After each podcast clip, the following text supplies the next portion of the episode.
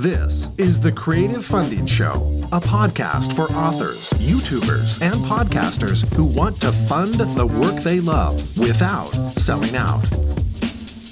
Welcome to The Creative Funding Show. I'm Thomas Umstadt Jr., and with me is Mary DeMuth, who's an international speaker and podcaster. She's also a novelist, a nonfiction author, and many, many more things, but I don't want to give away too much of her story. I want to let her tell it. She lives in Texas with her husband of 28 years and is the mom of 3 adult children. Mary, welcome to The Creative Funding Show. So glad to be here. Thanks for having me on. So how did you get started writing? Well, I've always kind of been writing my whole life. But in terms of a career as a writer, once I had my first child, I had this like compelling need to be published, and not in a like, a grandiose way, like I need to validate my existence by being published, but just like I had this so much inside of me that I needed to get out and to share it with folks in, that I wanted to help people, especially just heal from trauma and stuff like that.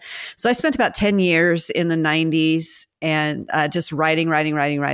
And things didn't really take off for me until kind of the mid 2000s, where that's where I landed an agent. I had had a newspaper column. I was just working on my craft. And starting about 2005, I've been writing, for the most part, 3 books a year for about 13 years now. Very nice. So you started off the traditional way, and of your traditional books, the one that's my favorite is Thin Places.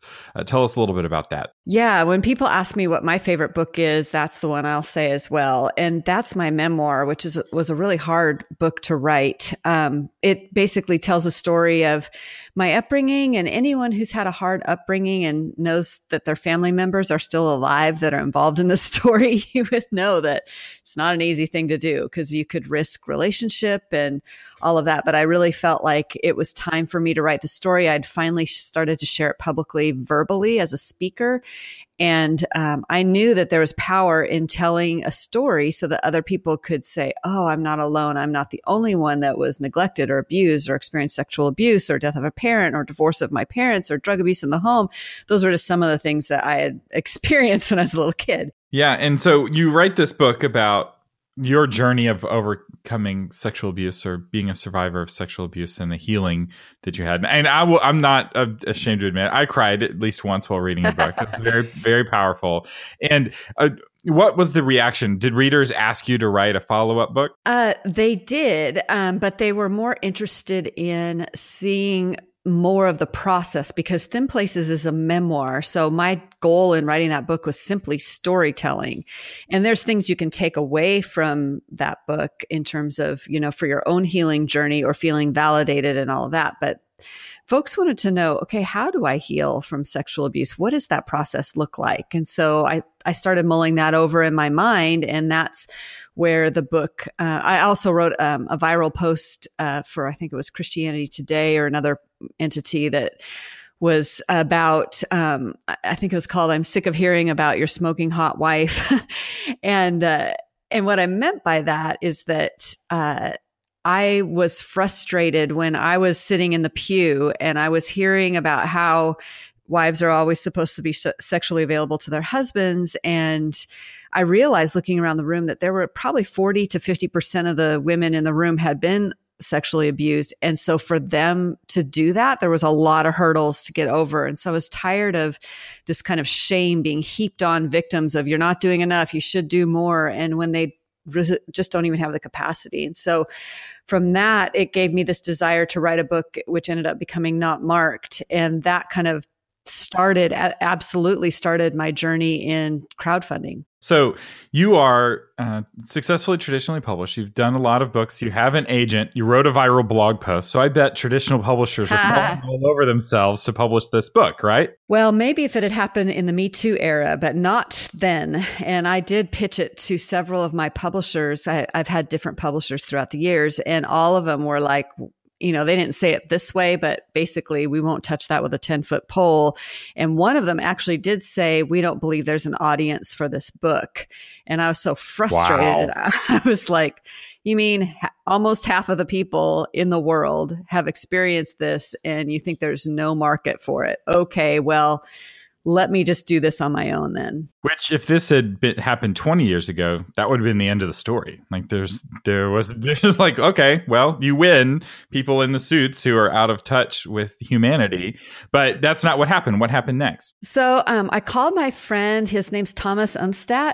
And I do know this story. You know this story. You're baiting me. No, I called you, or we talked, and I knew that you had done crowdfunding, and I think it was your suggestion, and you and I mutually belonged to a mastermind group. It was through that we all kind of figured out that it would be important to crowdfund this. And I was like, I don't want to do that. I hate asking for money, totally hate it. And you know this because you had to hit me over the head a couple times. But I consulted with you because you'd had a successful campaign, and our initial goal was $10,000, which would cause me to be able to pay for the editing, the cover, and the print run of 5,000 copies. And we put it on Kickstarter because that's what I recommended. Right. And Kickstarter rejected you too. Yes. I was like, whatever. Everyone's rejecting me. At the time, and I don't know if Kickstarter is still this way, but at the time they wouldn't do self-help books, and they perceived that, which it was, a self-help book. So we jumped over to Indiegogo. I just kind of took all the HTML from that page and pasted it into Indiegogo. They said, yeah. And we did a do or die campaign, meaning if it didn't raise in a month, and it didn't raise at all. And because I think that's really important in terms of having that immediacy for people, like they're going to get behind it, because if it doesn't fund, it doesn't fund. That's right. Indiegogo is like the laid back younger brother, actually older brother of Kickstarter. Kickstarter is super uptight. They have relaxed some of their rules since then. So you could have put your book on Kickstarter now, but they're just, it's much harder to get your campaign approved on Kickstarter than it is on Indiegogo. Indiegogo is like, yeah, whatever, dude. You want to fund your book? That's fine. You have an audience. Kickstarter's like, ah! It's true. So you launched the campaign, and we worked together on figuring out rewards that would work. And you launch it. So what happened kind of in that first week of you having your Indiegogo campaign live? Besides my practical nervous breakdown, it went very well. And I believe it was in just a few days. Of course, you know me, Thomas, I'm not really good at looking at stats, but it was within a few days that it funded to the $10,000 level. Take that, publishers. Yeah, you say there's an audience for a book about recovering from sexual abuse. You just missed out. I know, right? And so then we had already predetermined stretch goal levels. So it wasn't like this took us by surprise. We were hoping to get that. I don't think either of us knew we would get it so quickly. So then we rolled out our stretch goals, which included, I think, a study guide for the book to be created. And the big one, the big kahuna at 25,000 was an audiobook produced. And that actually does cost a lot of money to do. And so, when it was all said and done, we ended up with over 25,000, just a little bit over. And I was able to go ahead and do the audiobook. And honestly, had I thought about it further, I might have tried for maybe some more, because I didn't really personally make any money off of this. I poured all $25,000 back into the project, which is great, which is what it should be. But I certainly wasn't remunerated for my time or anything like that. But that's fine. I mean, this is a ministry, so I was happy just to get it funded. And you went with offset printing instead of print on demand. And I feel like that's an important thing to explain. What's the difference between those two, advantages and disadvantages? Right. So, people would ask the question, well, why don't you just put it up on CreateSpace, and then it's print on demand? It doesn't cost you anything. And the reason we went with offset printing is if I had put it on CreateSpace, the cost for me to buy my own book was like $6 or $7.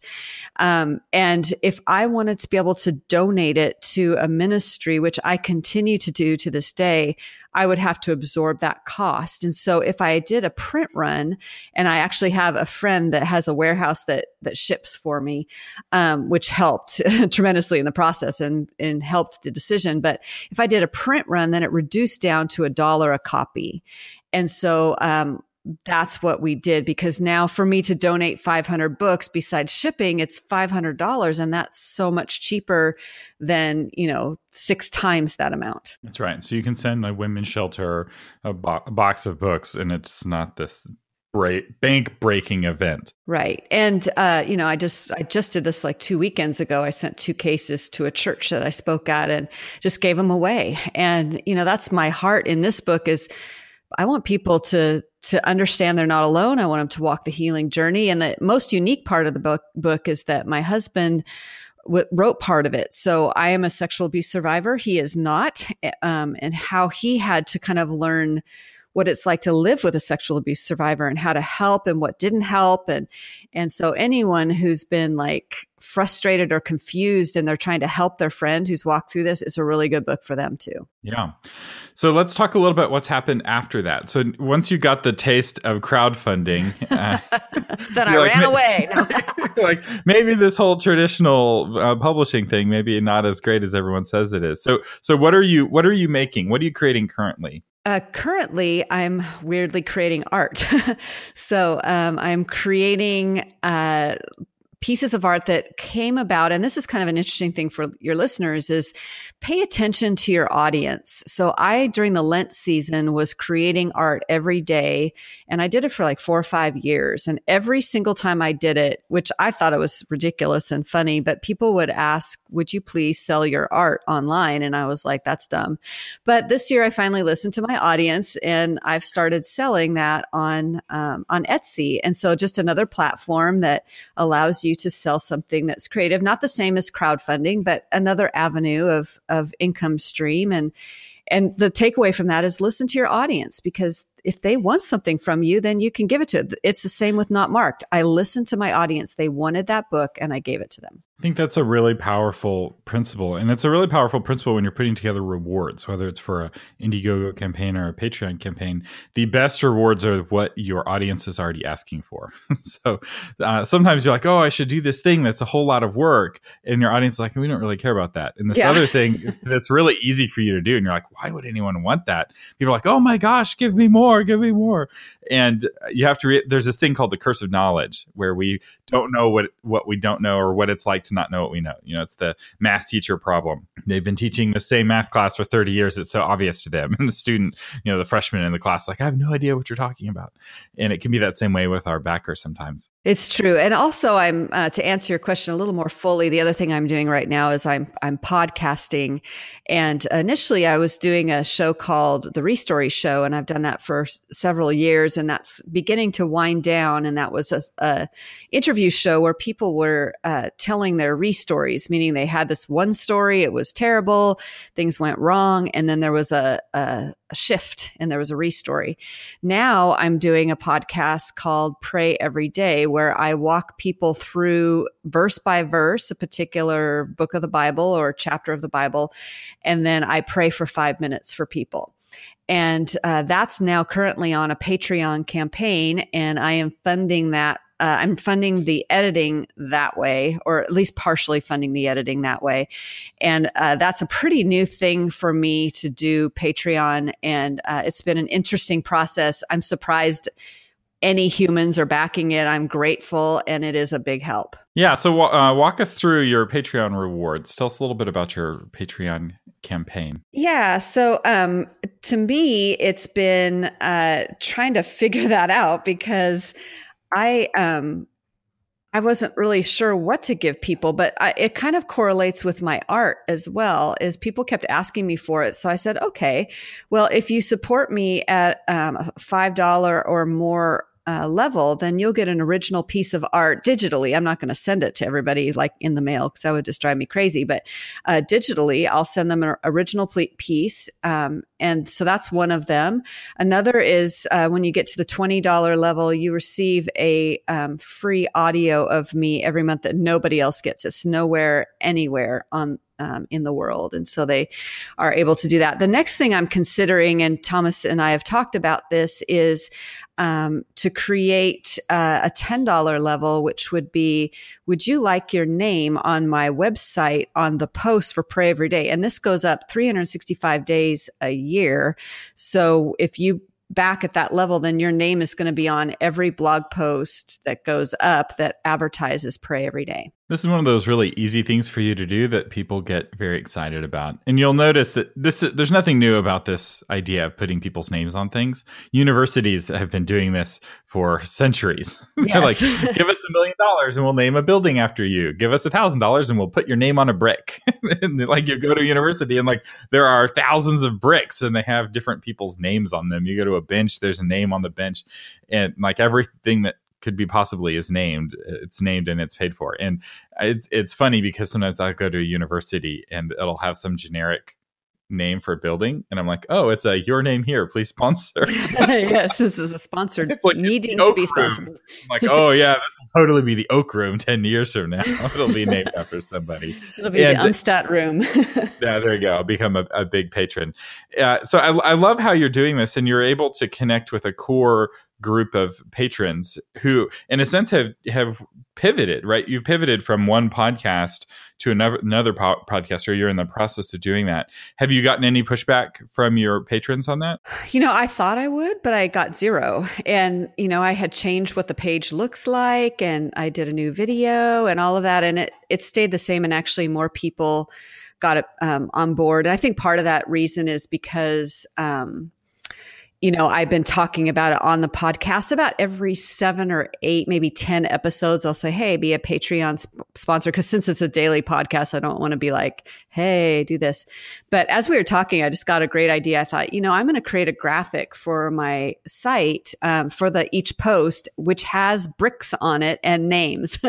So every time someone subscribes to that $10 level, I'm going to etch their name into a brick, and that will upload again to the page. So I thought that would be kind of fun. Yeah, there you go. And this is an important point, because people ultimately are they're backing your art, but even more so, they're backing you. And whether you're creating, a podcast where you're interviewing people, or you're creating a podcast where you're praying every day, it's still the sort of thing that's very consistent with your brand and very consistent with what they're expecting from you. And they're not like, oh, I'm going to stop backing you because you've made this pivot, or at least the core audience that you have so far. None of them have made that decision. And I think this is an important point, because people can be paralyzed to change. Like, oh my goodness, I'm having this success here. If I change what I'm doing, I'll lose all my fans. I'll have to start over from scratch. And that's not necessarily true. No, and you need to follow your joy as well. And, I've had a tremendous amount of joy doing the Restory Show. And over the past couple months, for whatever reason, the joy just drained from me, and it became a drill instead of a joy. I was like, oh, I've got to do this again. And I just, for whatever reason, I can't even really explain it. But when I started the Pray Every Day show, I was like, this is really what I need to be doing. I love this, and it's very fun.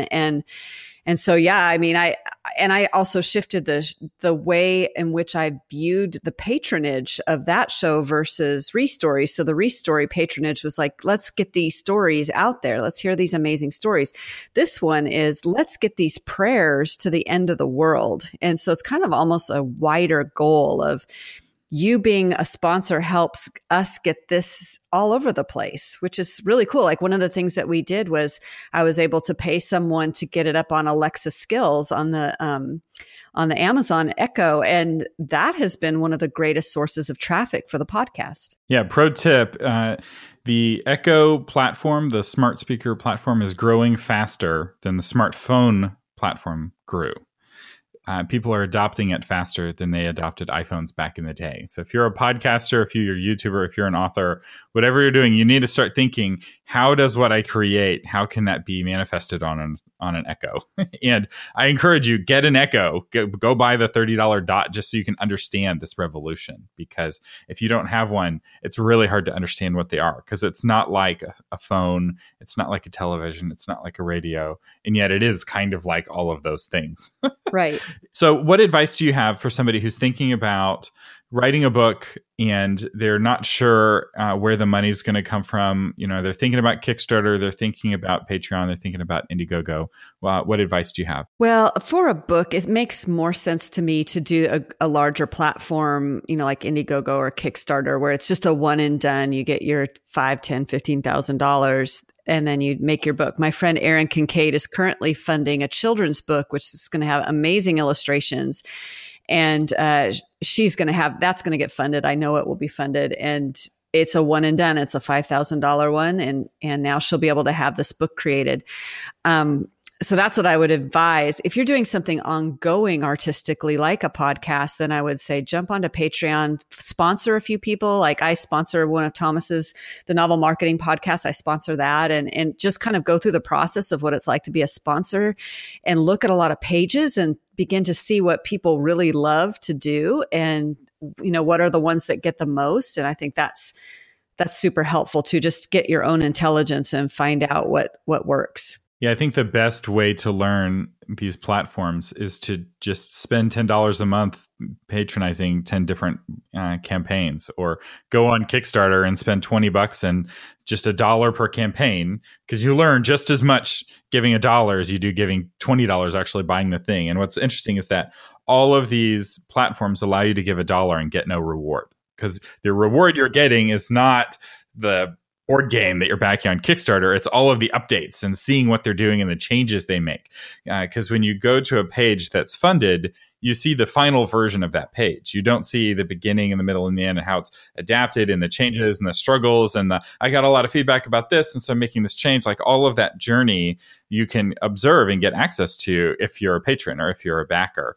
And it's a very inexpensive way to learn how to do it well. There's a correlation on Kickstarter of how, and I've mentioned this before on the show, the more campaigns a creator has backed on Kickstarter, the higher their success rate. So for people who've backed one campaign, their success rate is 16%.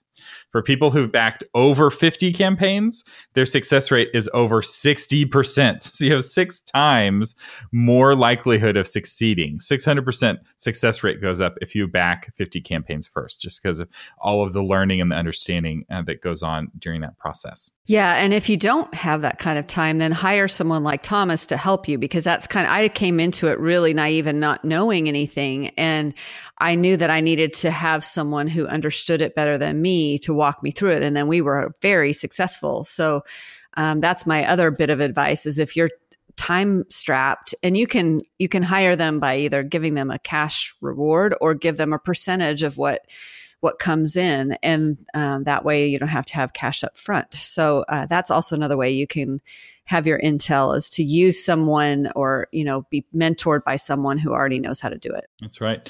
All right. So Mary, where can people find out more about you? Well, everything's at marydemuth.com. And the podcast that we've been talking about today is prayeveryday.show.